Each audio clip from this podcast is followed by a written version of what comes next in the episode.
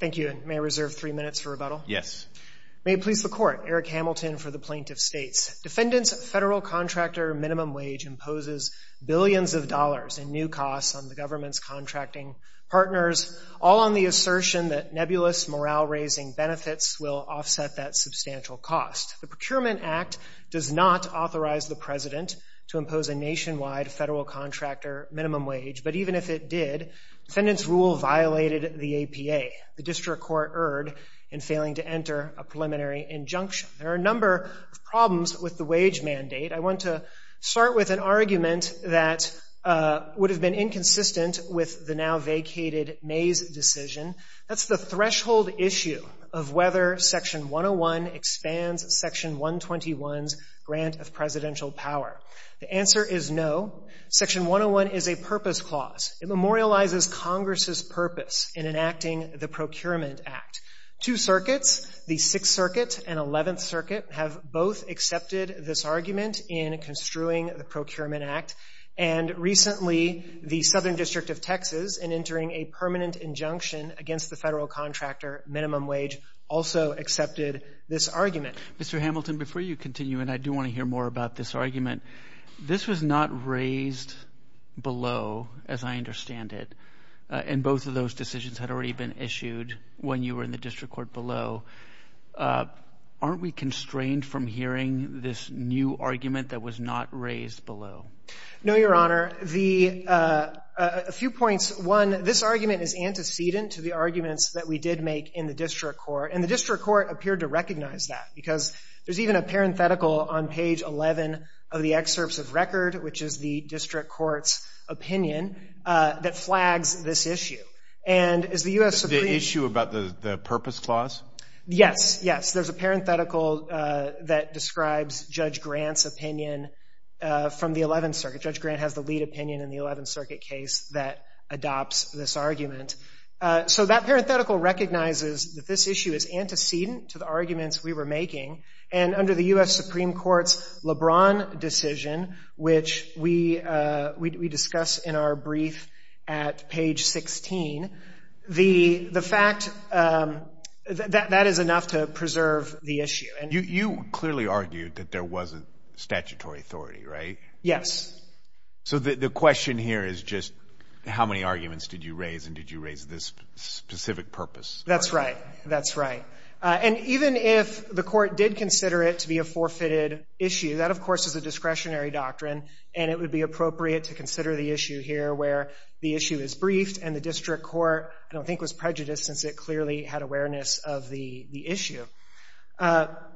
Even if there was a link between Section 101 and Section 121, the President's authority would still be limited to making improvements for the procurement system. Section 101 talks about the purpose is to provide the federal government with an economical and efficient system for contracting.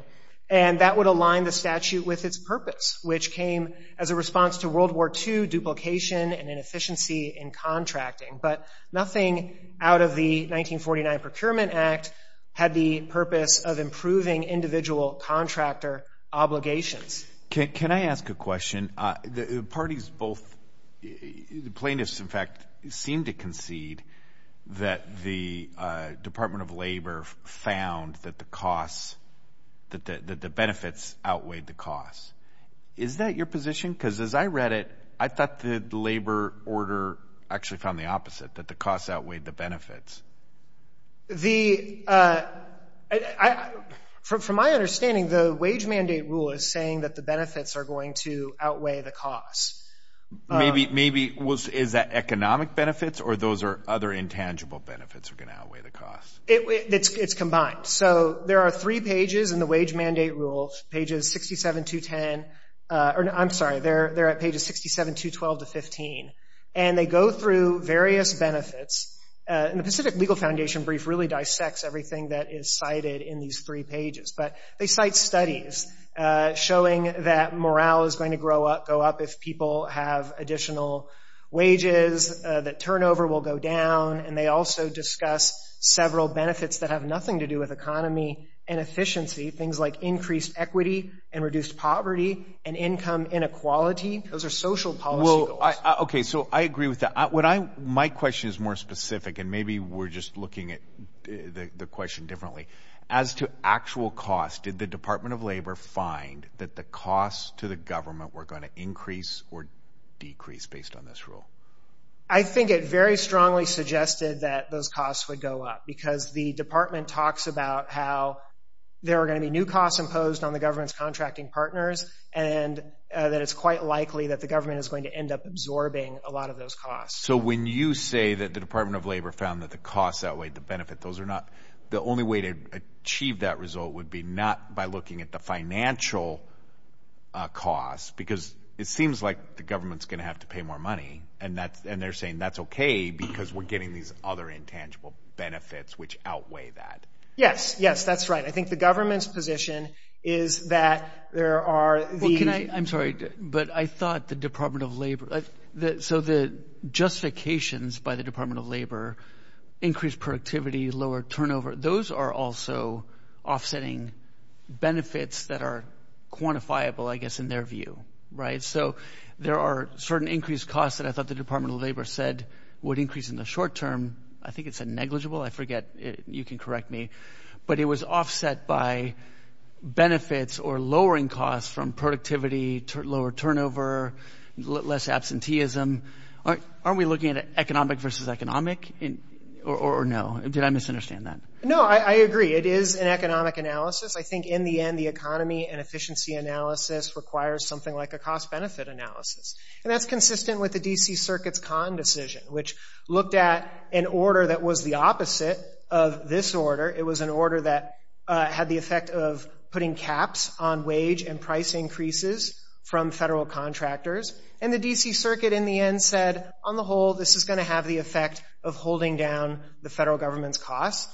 And at the very end of Kahn's analysis in Roman II emphasizes that connection to holding down the costs, and two judges filed concurring opinions emphasizing that strong connection between the reduced expenses for the government and the order under consideration there. Can I ask you this?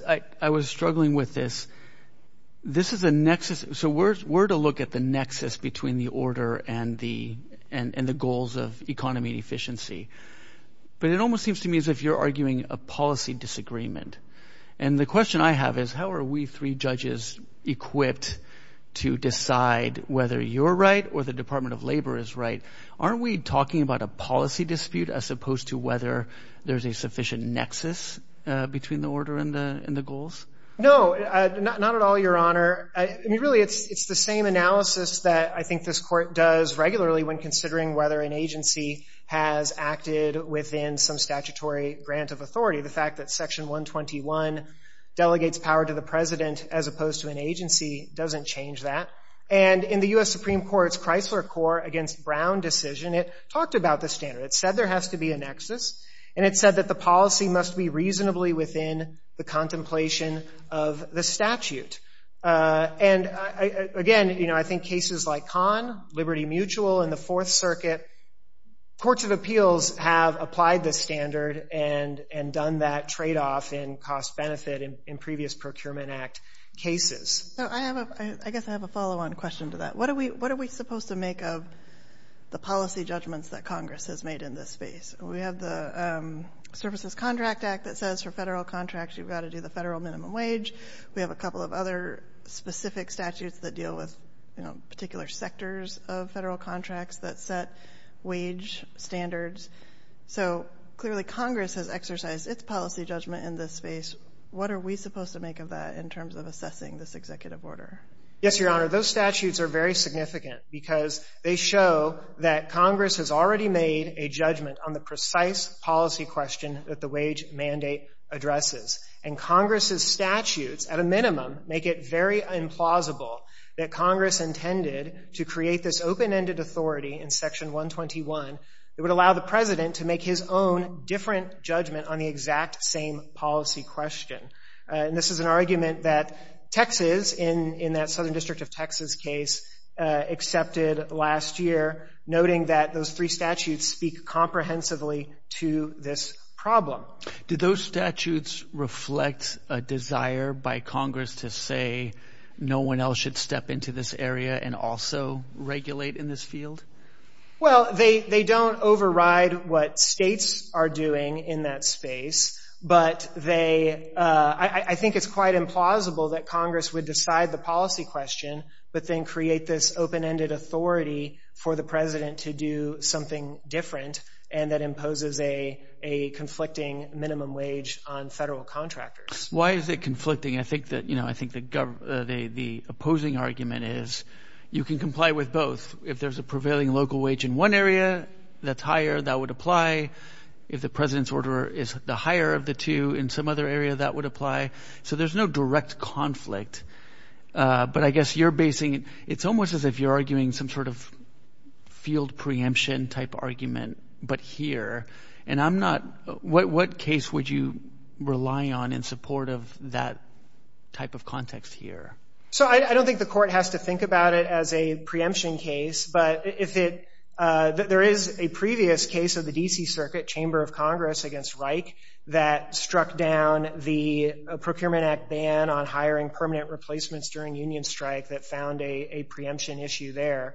But I think really it's just a matter of statutory interpretation. The specific governs the general, and there is a conflict because minimum, that's a term of limit, right? And this is setting the lower limitation. Congress did so in saying that prevailing wages control, but then the Procurement Act wage mandate comes in and says, well, there's a different nationwide limit that is now $17.20.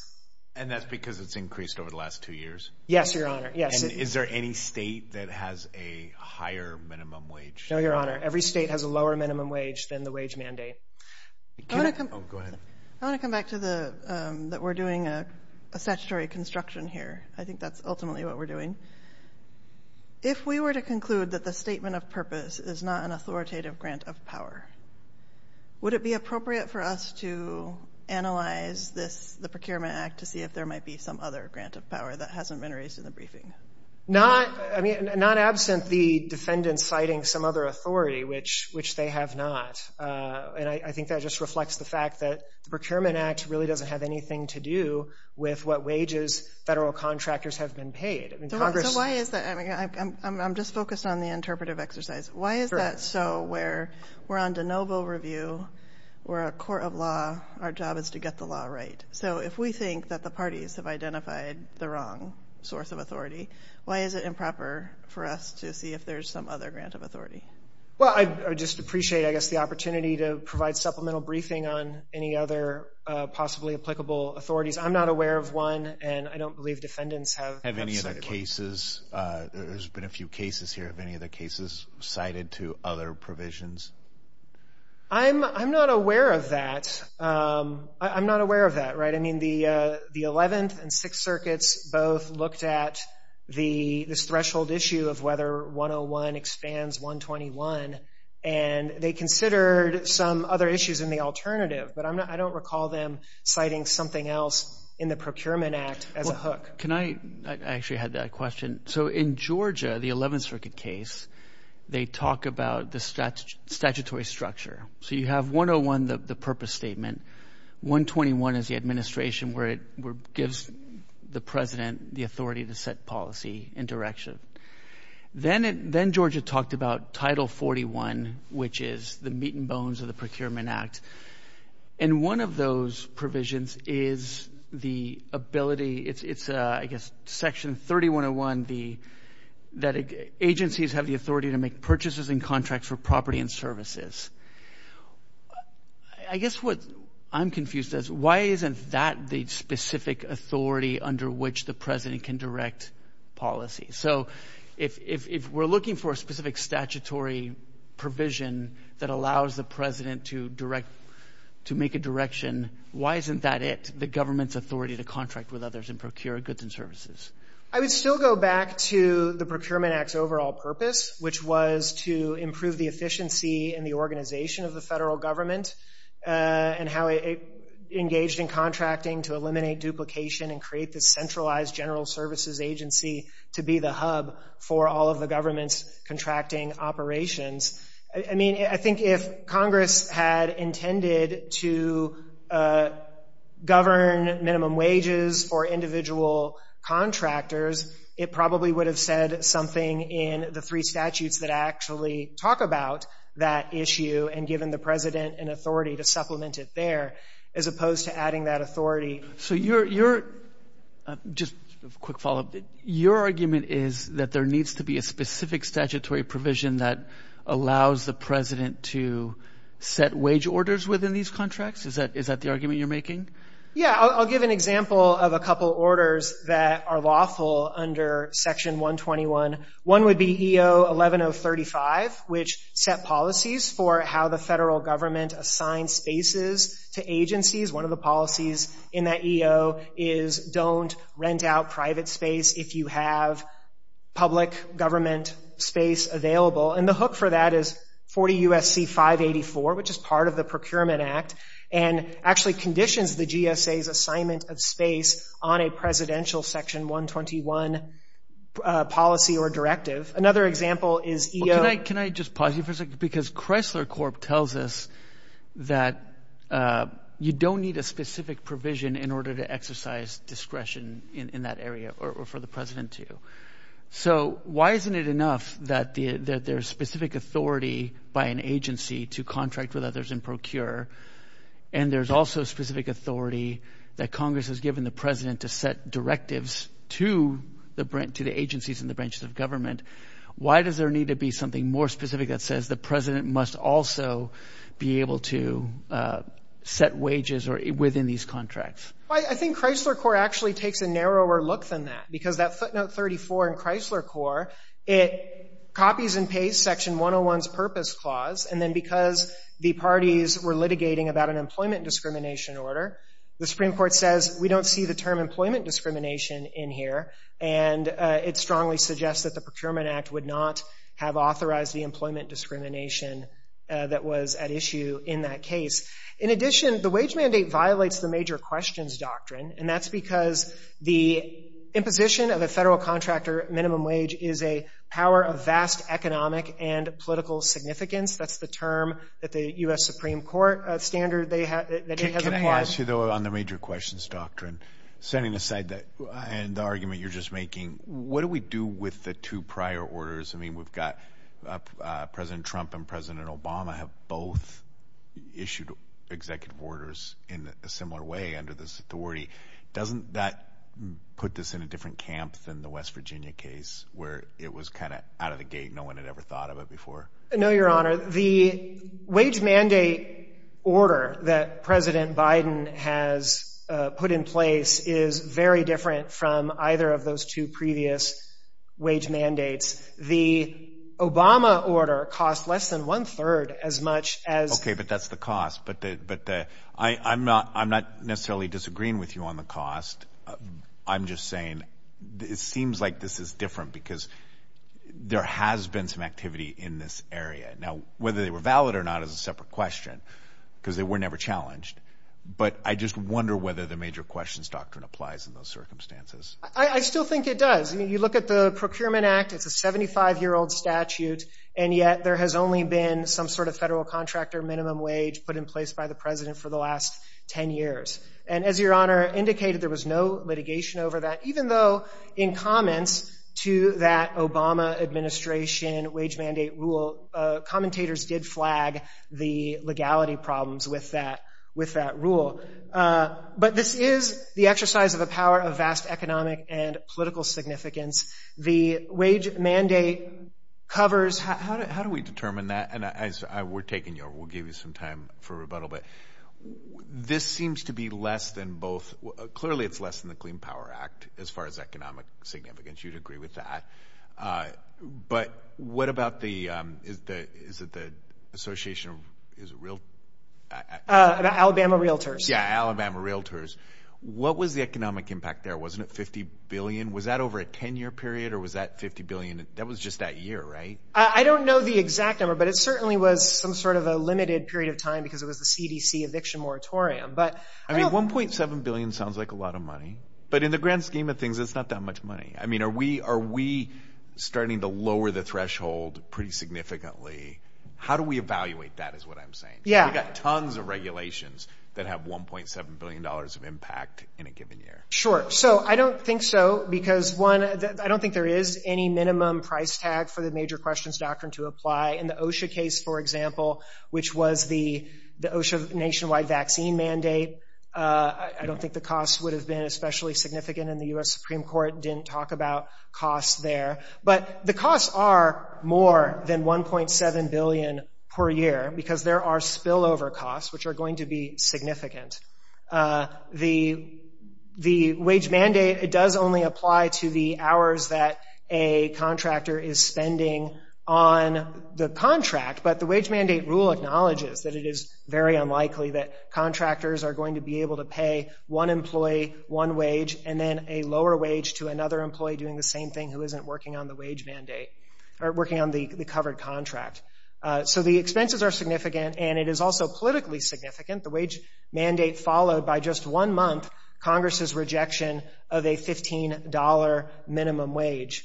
The Mays decision concluded that the major questions doctrine did not apply to the president. We disagree with that. The major questions doctrine is all about vindicating Congress's legislative power, and the executive is as able to go beyond the limits that Congress has imposed as any agency in the branch. And what do you make of the arguments from Franklin and Dalton that, you know, the president is not, or not, you know, he or she is not an agency, and so therefore, I mean, I think that was one of the justifications that the Mays panel made for why it doesn't apply to a president's actions. Right, but those are both cases dealing with limitations that Congress put on the president's authority, whereas major questions cases deal with grants of authority that Congress has arguably made to the executive. Can I ask you a question about the APA? Yes. So there's an argument of whether the APA applies to an agency's implementation of a president's executive order, and I take it your argument is it should, at least to some respect, or completely. You know, could we review something that the president has directed, you know, the $15 minimum wage itself? Is that reviewable under the APA in your view? So I think it's possibly a different case if the president is just directing a minimum wage, period. But that isn't what happened here, because the president said $15, but then said, Department of Labor, you figure out who this applies to, and please engage in rulemaking. And so our point on the APA is the president told the department to engage in rulemaking, and there just isn't anything in the APA that carves out policymaking by the president from a final agency action of the Department of Labor. And so when there's a play in the joints and there's some discretion that the agency is exercising, that is a reviewable thing under the APA. It is. It is. Okay. Thanks, counsel. Thank you.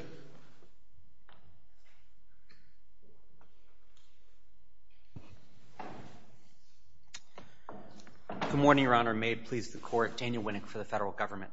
I think there's three basic points I want to make in response to my friend's presentation. First, as to the sort of basic question of statutory interpretation. Second, as to the nexus, the sort of cost-benefit question. And third, as to the relevance of the other statutes. Let me start with the sort of statutory issue.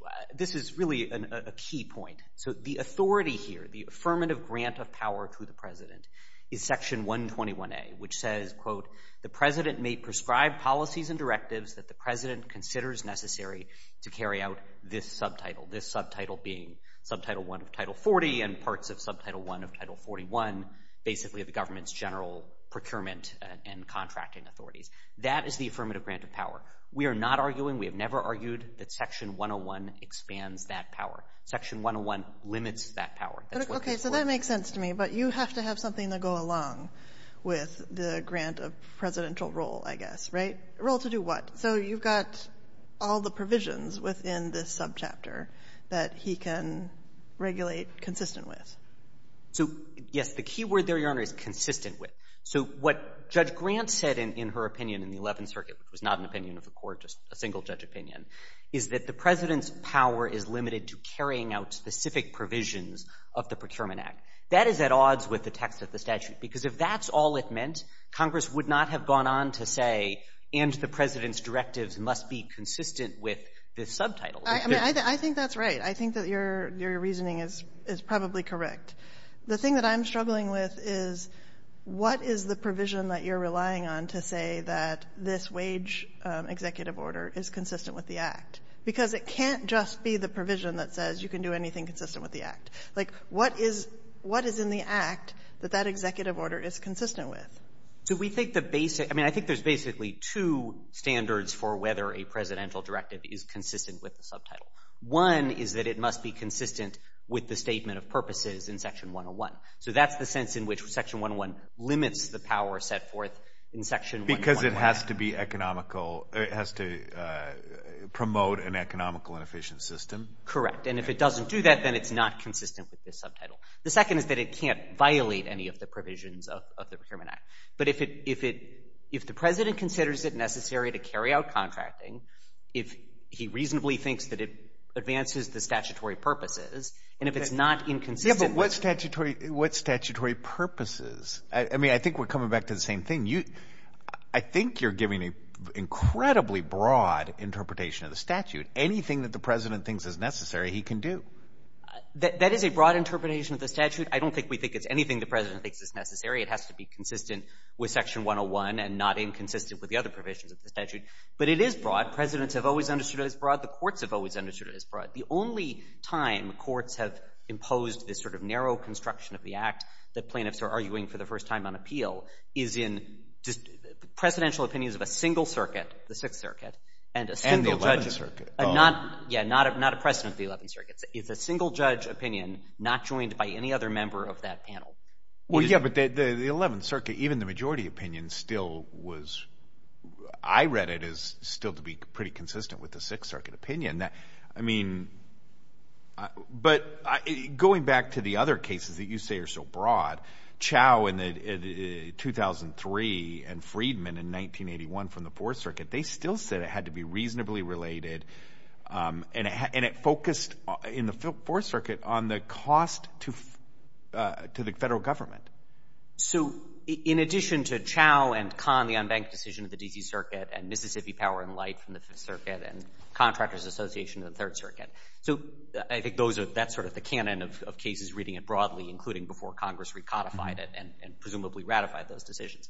But to take Liberty Mutual specifically, Liberty Mutual was an as-applied challenge to the application of the non-discrimination executive order to a particular contractor who had a highly attenuated relationship with federal contracting. It was providing workers' comp insurance on a sort of undifferentiated basis to both federal contractors and others. So all the Fourth Circuit said in that case is in that specific as-applied instance, we don't think there's a nexus. That decision does not create. Yeah, but they still focused, as did the D.C. Circuit, on the sufficient close nexus to the government cost. And I think that's my concern here is that when you went into the cost-benefit analysis, you threw out a whole bunch of benefits that they could conceivably be benefits depending on your policy views, but that doesn't seem to be what the statute governs. The statute governs, the whole point of the statute is to bring in government cost. Do you agree that the Department of Labor found that this will increase the cost to the government financially? So the answer to that is no, but let me step back for a second. So what the directive has to do, the president has to reasonably consider it necessary to promote economy and efficiency in federal contracting. That does not mean lowering the federal government's costs. It doesn't have to. That's what all the other courts said. I don't think that's right, Your Honor. I think Khan is a great example of that. But let me just sort of step back and talk about what it is that this executive order is doing. So suppose, just by analogy, suppose you are hiring a contractor to put a new roof on your house. You can pay the contractor $10,000 to do that job with employees making the prevailing wage, which is low, or you can pay that contractor a few $100s more to do it with employees who are being well paid in your view. It is an eminently sensible decision, one that promotes economy and efficiency for you to pay more. No, that's just not true. That's not accurate.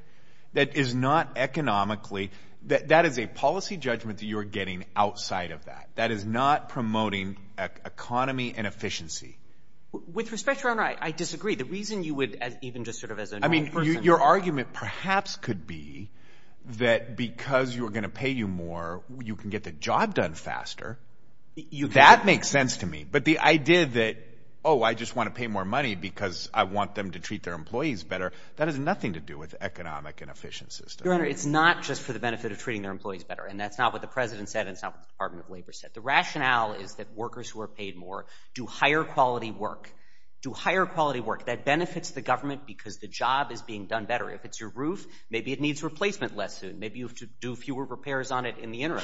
It benefits you over the long run. That's not what your initial argument was. I'm following you a little bit better now, but you sort of said, oh, it's eminently reasonable to but setting that aside, okay, so we've got the threshold question of whether I don't see the other cases as going beyond looking at the cost to the federal government. So you think Khan says that? Your Honor, I think what they look at is the value to the federal government, and as Khan says, that is measured in all sorts of things that the federal government considers in contracting, including the quality of what's getting. We're all sort of familiar with the idea, whether it's a roof or something else, you pay a little bit more to get a better thing that is a better value to you, is a more economical decision. The Department of Labor actually said – I didn't read the Department of Labor to make the argument you're making now. So let me speak to what the Department of Labor said, but if I could make quickly a point before that. The Department of Labor is not the one that decided $15 minimum wage. That's the President's decision. All the Department of Labor did was implement that. Now, there are some things in the rule that sort of explain why the President's judgment was reasonable, but it is the President who decided that a $15 minimum wage for people working for the hours people spend on federal contracts is in the federal government's interest. That is the judgment. As to what the Department of Labor expected, they expected that the benefits to contractors of this requirement would be the cost to contractors of this requirement would be offset by the benefits like improved productivity and lower turnover. That's at page 67,152 of the rule. So they didn't actually expect that costs to contractors would increase on net. They then said at pages 67,206 to 207 of the rule that if contractors experienced any net increase in costs and if they passed it through to the government, both of which are contingencies, then they expected any resulting increase in the government's contracting costs to be, quote, negligible and outweighed by the benefits to the government. So they said a lot of things, but they didn't expect there to be a net increase in costs for contractors because they thought contractors would benefit. And even if there was a net increase in costs for contractors, and even if contractors passed it through, they thought it would be a negligible increase in costs to the government, and they thought that the government would benefit on net because it would get a higher value. I don't see that second part, that they would get a higher value. The benefit that's being considered is not that the product is going to be better. And point to me something where the Department of Labor said that. What the Department of Labor said was we value equality. We value, treating everybody with respect. I don't think they tied it to we're going to get a better product. With respect, Your Honor, I think show me where they said it. Quote it. The relevant parts of the rule are 67. No, quote it to me. For example, Your Honor, the part of the rule where they're talking about the social science showing what happened at SFO, where there was a local wage ordinance like this one, where there were shorter security lines and higher customer satisfaction. There's a lot of things like that in the rule. What the rule is talking about at 152, 206 to 207, and 212 to 214, it's that when workers are paid better, they have higher morale, they work with better productivity, they perform better services for the government and, in the case of the sum of contracts covered by this, for members of the public. Again, that is not the judgment that this Court is reviewing, that the Department of Labor didn't decide to have a $15 minimum wage for federal contractors. The president did, but the Department of Labor explained that that was a reasonable judgment by the president, and it was on the basis of the fact that when workers are paid better, they're going to perform better. Okay. That's why the president thought it was in the government's interest. Can we go back to the interpretive question for a minute? Yes. If 101 is not an operative grant of power, where does that leave you? The argument we're making is that 101 is not an operative grant of power. The operative grant of power is 121A.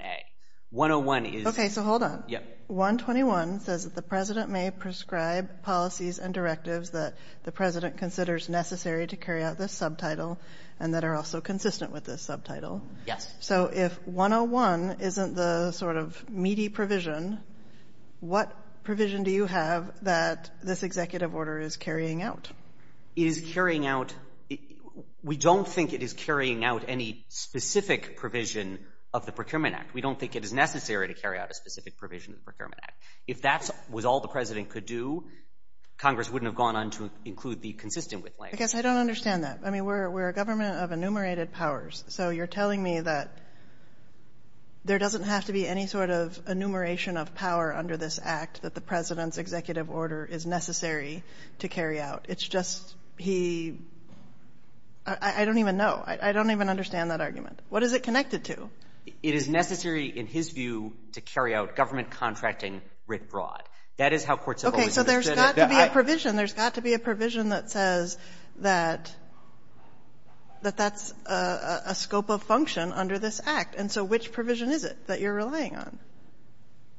The provision we're relying on is 121A. That's how every court until the Sixth Circuit and one judge. Okay, so I just want to make sure. I just want to make sure. And this is consistent with the way I read the briefing, is that the only provisions that you're citing is 101 and 121, and there is no other provision that you think is necessary to establish the president's authority in this space. Yeah, we're not suggesting that this order carries out a specific provision of the Procurement Act. We're suggesting that, consistent with the long history, it is necessary in the president's view to carry out government contracting in an economical and efficient way. And I would note, just sort of as a gloss on the statute here, the president has inherent power to manage the operations of the executive branch. So what Congress is doing here is not delegating legislative power. It's not saying, go make regulations and we are delegating. I guess that argument then would mean that you wouldn't even need the Procurement Act at all, and the president could just do this. We are not asserting that this is justified on the basis of the president's inherent power. I'm just arguing that in terms of the lens through which you view the statute, it is relevant here that Congress is operating in a sphere where the president has inherent power. I guess I want you to be specific. Do you think that the president needs the authority granted, whatever it is, under the Procurement Act to do what he did or not? I don't have a position on that, Your Honor. I'm sorry. Okay. Yeah. The executive order asserts the Procurement Act. That's the basis on which we're asking the court to hold that the order was within the president. So, I'm sorry. No, go ahead. So to ask the question that I asked your friend across the aisle, again, if we conclude that 101 is not does not describe the scope of authority, and we conclude that 121 likewise does not describe the scope of authority, and that there needs to be some sort of substantive ground. You haven't cited any others. Do we have the authority to look all through the Procurement Act and find something that might work?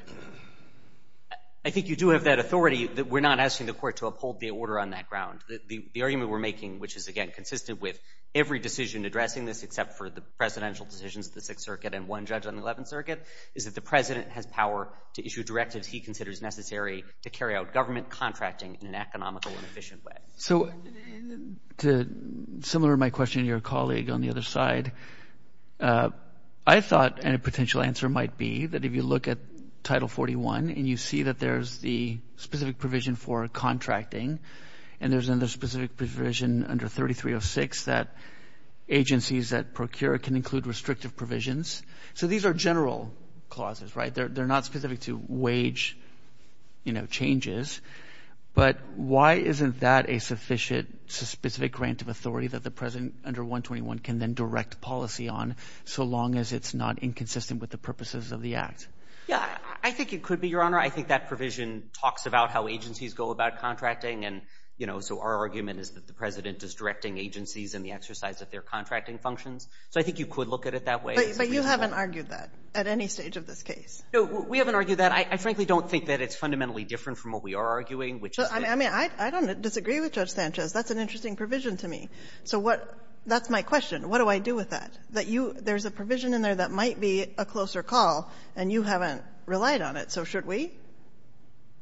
I think it's certainly in the court's discretion to do that. Again, I don't think that is fundamentally different from the point we are making. I mean, I'm sorry, but part of the problem is, and this was what I asked Mr. Hamilton, was this was never properly briefed in the district court below.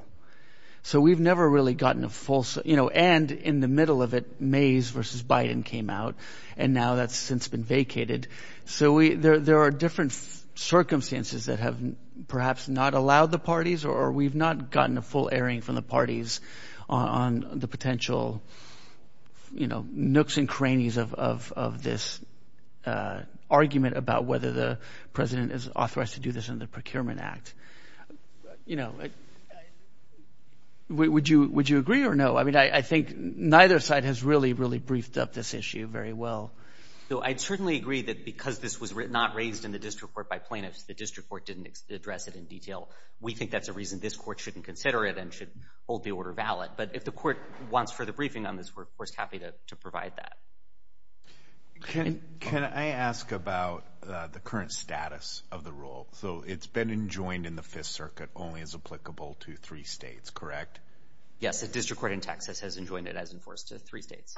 Yeah, and didn't the Fifth Circuit uphold an interim injunction, or it denied a request to vacate the injunction pending appeal? No, we didn't make such a request. We just appealed the injunction. It's just the district court injunction at this point. Yes. And the 10th Circuit, they did issue an injunction pending appeal, correct?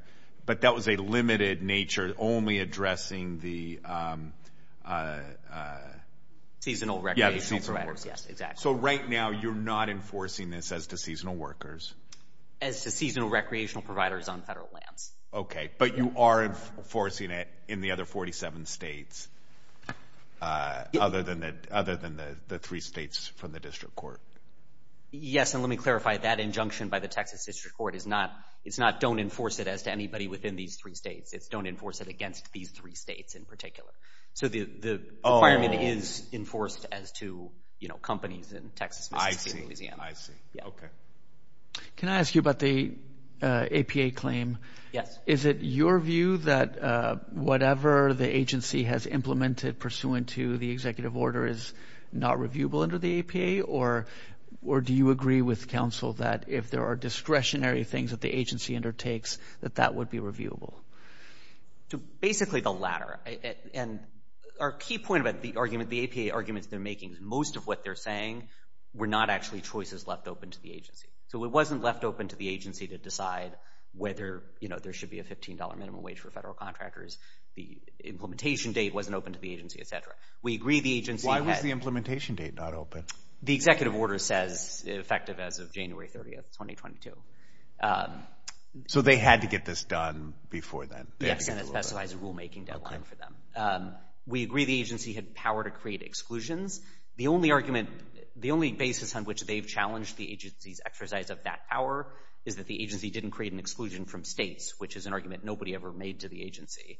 And so on that basis alone, that argument should be rejected. But yes, we don't dispute that this rule is final agency action, that it's reviewable under the APA to the extent that the agency is making its own decisions. But overwhelmingly what the agency was doing here was implementing decisions the president made. But that's not what Franklin said. So you recognize you're asking for an extension of Franklin, right? I mean, Franklin said the president is not an agency, but they're not suing the president here. So you're asking for an extension to say because the president is not an agency, any mandatory actions by an agency, therefore, also can't fall within final agency actions reviewable under the APA. I think that's basically right. Let me stress that our position is limited to the president's exercise of powers delegated specifically to him by Congress. So we're not suggesting that if Congress delegates legislative power to an agency and the president then tells the agency, you know, what he would like the agency to do, that that's not reviewable. This is about... Can you respond to the Wright case, though, from the D.C. Circuit, where they held that, you know, rules adopted by an executive order are not insulated from APA review, even if they are basically an indirect challenge to the president's authority under the EO? So that's true, Your Honor, as to statutory authority. Nobody's disputing that this court can review whether the rule and through the rule the executive order is within statutory authority. What the court can't do is say, well, the agency implemented this $15 minimum wage, and that took agency action, so we're going to review whether that was arbitrary and capricious. The reason the court can't do that is that that would be effectively reviewing the president's own determination for arbitrariness and capriciousness. The only thing the court can review as to the president's determination is whether it's consistent with the statute and with the Constitution, but that's not an issue here.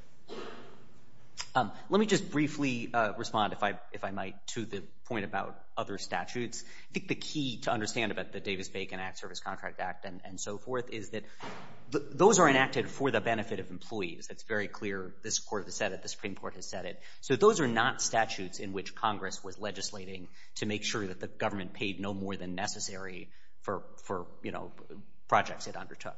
Those were enacted to make sure employees were not underpaid. So aside from everything else that's been said about how there's no inconsistency, they can both be complied with, there's no reason to read those statutes as reflecting Congress's judgment about the maximum amount that the government should pay for given contracts.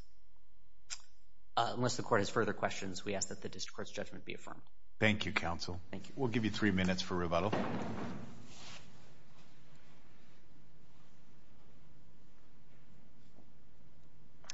Thank you, Your Honor. I want to start with the economy and efficiency analysis. My friend on the other side compared the wage mandate to a contract for a house and its improvement. But the wage mandate imposes very significant costs on a per-covered employee basis.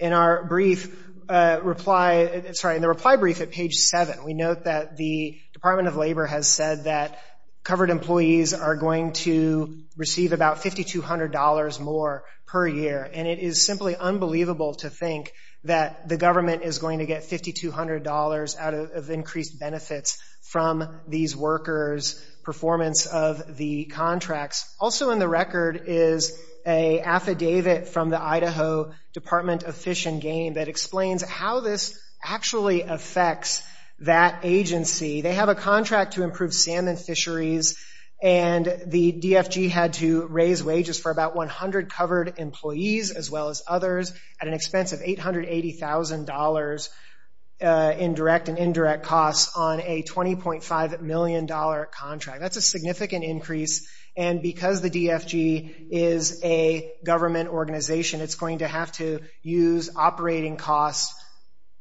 funds to offset that cost.